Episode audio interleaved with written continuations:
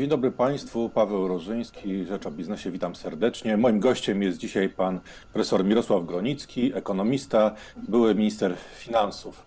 E, witam serdecznie panie profesorze. E, byliśmy Zieloną Wyspą, e, byliśmy Zieloną Wyspą ponad 10 lat temu, podczas ostatniego kryzysu, rok 2009. Wtedy się udało. Czy uda się i tym razem? No tutaj jest sytuacja o wiele trudniejsza. Znaczy, w 2008-2009 Polska była jeszcze świeżo po wejściu do Unii Europejskiej. Mieliśmy no, taki efekt niedorozwoju ogólnogospodarczego. Gospodarka była średnio otwarta. Teraz sytuacja jest diametralnie inna. Ten sukces gospodarcze Polski ostatnich kilkunastu lat jest no, w pewnym sensie problemem, dlatego że otwarcie gospodarki, połączenie e, z najważniejszymi łańcuchami dostaw i dystrybucji spowodowało, że jesteśmy bardzo, bardzo narażeni na wszelkiego rodzaju zawirowania zewnętrzne, a do tego dochodzą jeszcze oczywiście problemy wewnętrzne. Także e, szansa, że będziemy Zieloną Wyspą jest niewielka. E, wtedy pomógł nam e, gwałtownie słabiający się złoty. Wyparł zagraniczne towary z naszych półek, ułatwił eksport, można by tutaj długo wymieniać. Proszę powiedzieć, czy ten efekt słabej waluty może nam tym razem jakoś pomóc? Proszę pamiętać, że ta, ta recesja, ten kryzys jest zupełnie inny od tego, co mieliśmy poprzednio. Poprzednio to był kryzys finansowy. Największy kryzys finansowy od lat 30. ubiegłego wieku. Teraz mamy do czynienia z szokiem podażowym. Nie ma problemu z płynnością banków, nie ma problemu z płynnością całego e, sektora finansowego światowego. Mamy natomiast problemy z produkcją dóbr i usług. No i do, do pewnego stopnia również i z dystrybucją. Także to jest zupełnie inna y, sprawa i no też remedium, jakie powinno się stosować, powinno być też inne, niekoniecznie e, powiązane bezpośrednio z systemem finansowym, bo tak jak już wspomniałem, wspomniałem wtedy trzeba było ratować system finansowy. Teraz trzeba ratować produkcję. E, panie profesorze, ale mm, e, w tej chwili można odnieść wrażenie, że e, te działania poszczególnych krajów są bardzo podobne do tych działań, które miały miejsce wcześniej. Obniżanie stóp procentowych, zasypywanie rynków pieniędzmi.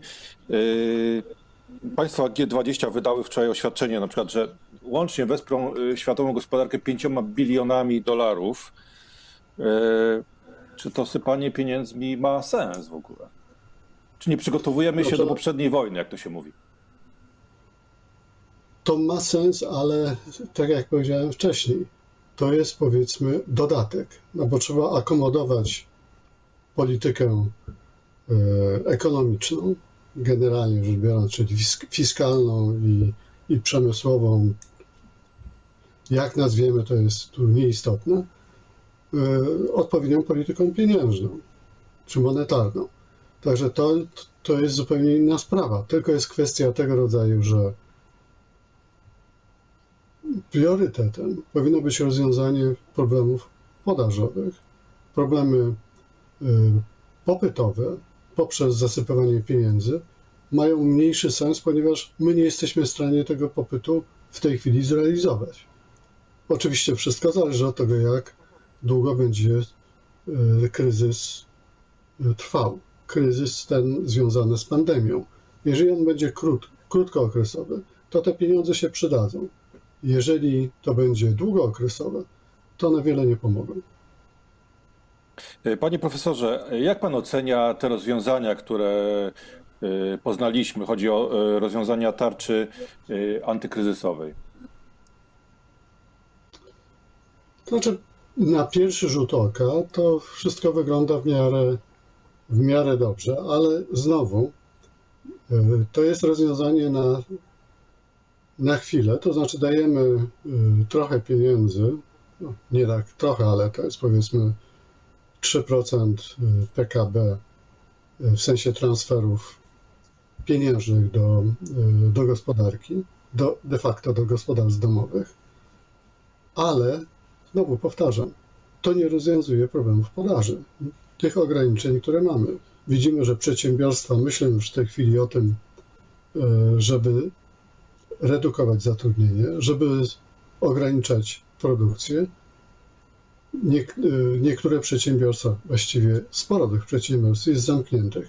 Ja powiem tylko o jednym takim mało może istotnym w skali, w skali gospodarki problemie. Zamknięcie, e, zamknięcie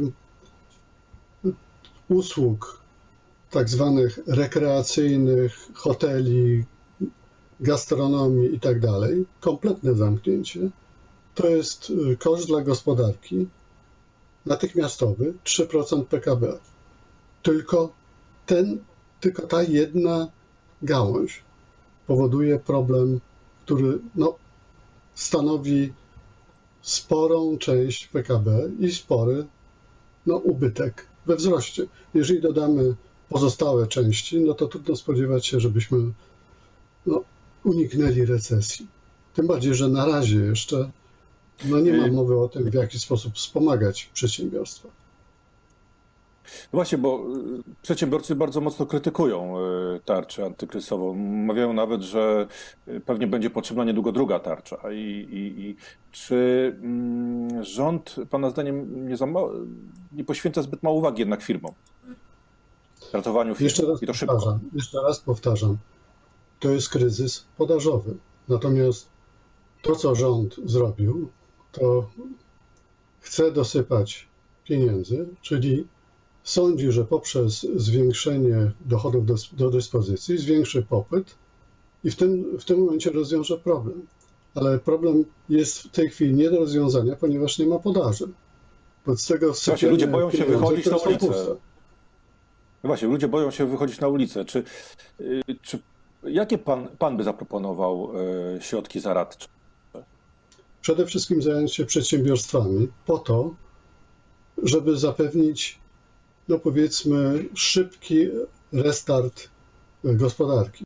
Czyli to, to muszą być środki nie tylko polegające na tym, że e, taki czy inny sposób przymusi się przedsiębiorstwa do utrzymywania załóg, to musi być na takiej e, zrobione na takiej zasadzie, że pomoże się przedsiębiorcom w zaopatrzeniu, powiedzmy, te niezbędne środki zapobiegające zarażeniu czyli łatwy dostęp do środków odkażających, środ innych środków, maseczek i tym podobnych rzeczy, żeby ludzie mieli komfort, ludzie, pracownicy mieli komfort, ci, którzy pracują, e, wytwarzają różnego typu dobra, komfort w tym sensie, że prawdopodobieństwo ich zarażenia może być stosunkowo niewielkie.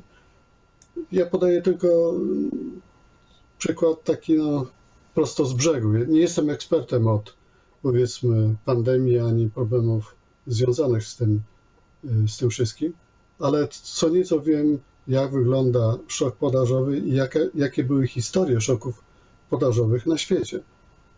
Y, przykładowo mieliśmy taki dość ograniczony szok podażowy w 1973 roku, kiedy y, państwa arabskie postanowiły zablokować eksport ropy naftowej do innych krajów, żądając podwyższenia cen.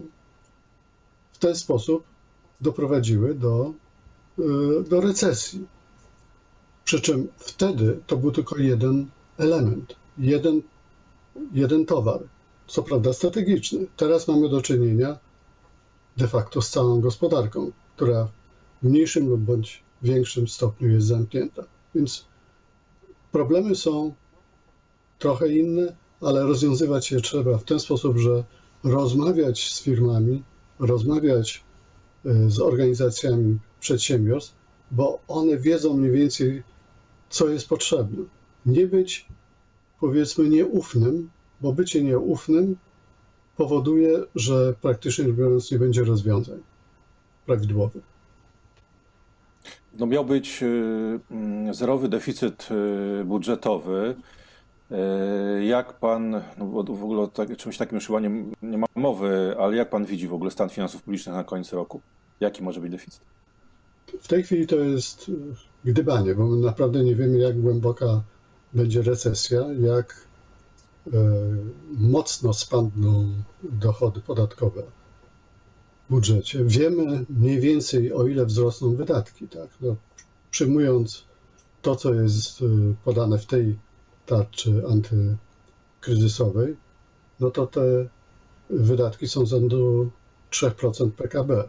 A więc jeżeli byśmy to rozpatrywali w ten sposób, że z, z punktu widzenia wydatków mamy wzrost deficytu o 3%, no i to jest wielka niewiadoma, ile spadną nam dochody. Jeżeli recesja będzie rzędu 10%, no to bardziej niż proporcjonalnie spadną dochody e, podatkowe, bo taka jest mniej więcej logika tego systemu że jeżeli, jest, jeżeli gospodarka rozwi- rozwija się szybciej, to dochody rosną szybciej niż rozwija się gospodarka. Jak gospodarka się zwija, to dochody podatkowe rosną wolniej bądź spadają mocniej. A Także jak pana, y, jak, jaki scenariusz pan przewiduje, panie profesorze? Czy czeka nas rzeczywiście głęboka recesja? Jak to może wyglądać? Czy na bardziej ja pesymistami, tylko czy jeden, liczymy, że jeden krócej? element. Jeden element, czyli tę, tą, tę jedną gałęź gospodarki, która jest praktycznie rzecz biorąc kompletnie zamknięta. Ale weźmy pod uwagę to, co się stało na przykład w Chinach. W Chinach y, produkcja przemysłowa, pomimo tego, że zamknięty był tylko jeden region, je- jedna prowincja, spadła o 20% w pierwszych dwóch miesiącach tego roku. Ona już się powoli odbudowuje, ale te 20% znaczy. Tak? Przyjmując, że mamy y, podobny scenariusz, jak, jak jest w Chinach, czyli spadek produkcji przemysłowej, spadek y, obrotów handlu detalicznego, a to są i powiedzmy hurtowego, a to są elementy, które dają połowę, y, mniej więcej połowę wartości dodanej generowanej w gospodarce, to jeżeli to spadnie o 20%, to tutaj mamy już 10% e, spadku PKB. Także, ale to jest tylko w tym momencie, kiedy, e, kiedy mamy, powiedzmy, oficjalnie pandemię. Potem oczywiście to może się zmieniać. Moje, moje powiedzmy, takie zgrubne szacunki w scenariuszu, powiedzmy, takim, nazwijmy go bazowym, mówią o spadku gdzieś między 4 a 5% w tej chwili. Raczej z ryzykiem W skali roku powiększenia. mówimy. W skali roku. Mhm. W, skali roku. Yy, Panie profesorze, a kto Pana zdaniem najbardziej ucierpi na tym kryzysie? Czy Chiny, Stany Zjednoczone, takie kraje yy, jak Polska, Trzeci Świat? Kogo Pan widzi na taką największą ofiarę? Nie, my żyjemy w e, erze globalizacji. Co z tego, że Chiny wychodzą wcześniej z kryzysu? Kiedy inne kraje wchodzą w ten kryzys, czyli popyt na chińskie towary będzie odpowiednio mniejszy, czyli to jest to przedłużenie, kolejne przedłużenie tych negatywnych e, rzeczy, które się tam zdarzą. E, Według mnie najlepiej będą się miały te kraje, które mają rezerwy, bądź miały rezerwy. A więc kraje, kraje wysoko rozwinięte, Stany Zjednoczone, stara część Unii Europejskiej. Gorzej będą miały te kraje, których rezerwy są, no powiedzmy, stosunkowo niskie, a w, tutaj możemy, może oprócz Czech, e, powiedzieć, że kraje środkowoeuropejskie będą dość mocno dotknięte recesją. W przeciwieństwie do tego, co było e, powiedzmy poprzednio.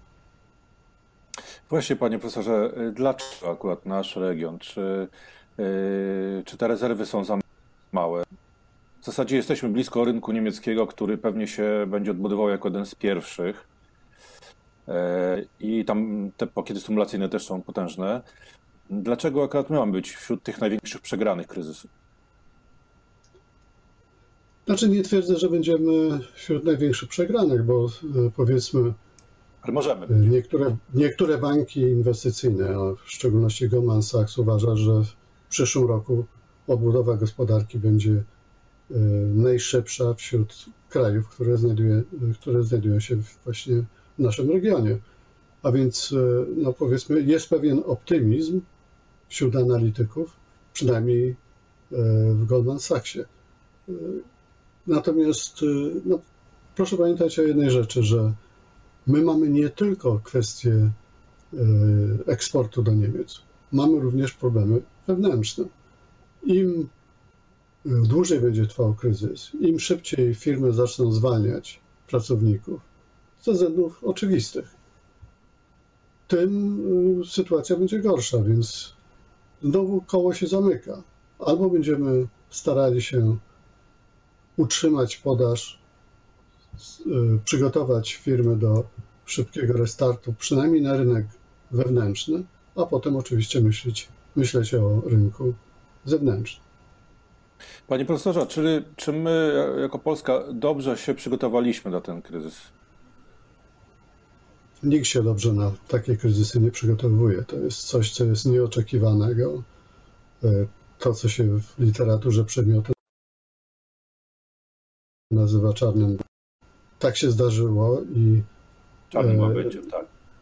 tak, ale proszę pamiętać o tym, że to się zdarzyło również w tym momencie, kiedy gospodarka i światowa, i polska spowalniały. I to spowolnienie miało być dość głębokie. W przypadku Polski już nawet przed e, epidemią oficjalne prognozy mówiły o wzroście rzędu 2%.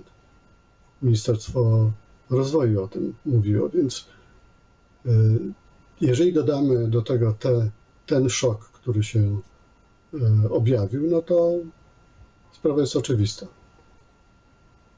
Czyli mamy do czynienia z taką no, niebezpieczną kumulacją różnych czynników, nie tylko, nie tylko pandemii. Yy, Bardzo Tak. dziękuję za rozmowę, panie profesorze. Ja również Bardzo dziękuję za rozmowę, panie, panie, panie profesorze, chociaż kończymy mało, mało optymistycznie. Moim gościem był pan profesor Mirosław Gronicki, ekonomista, były minister finansów.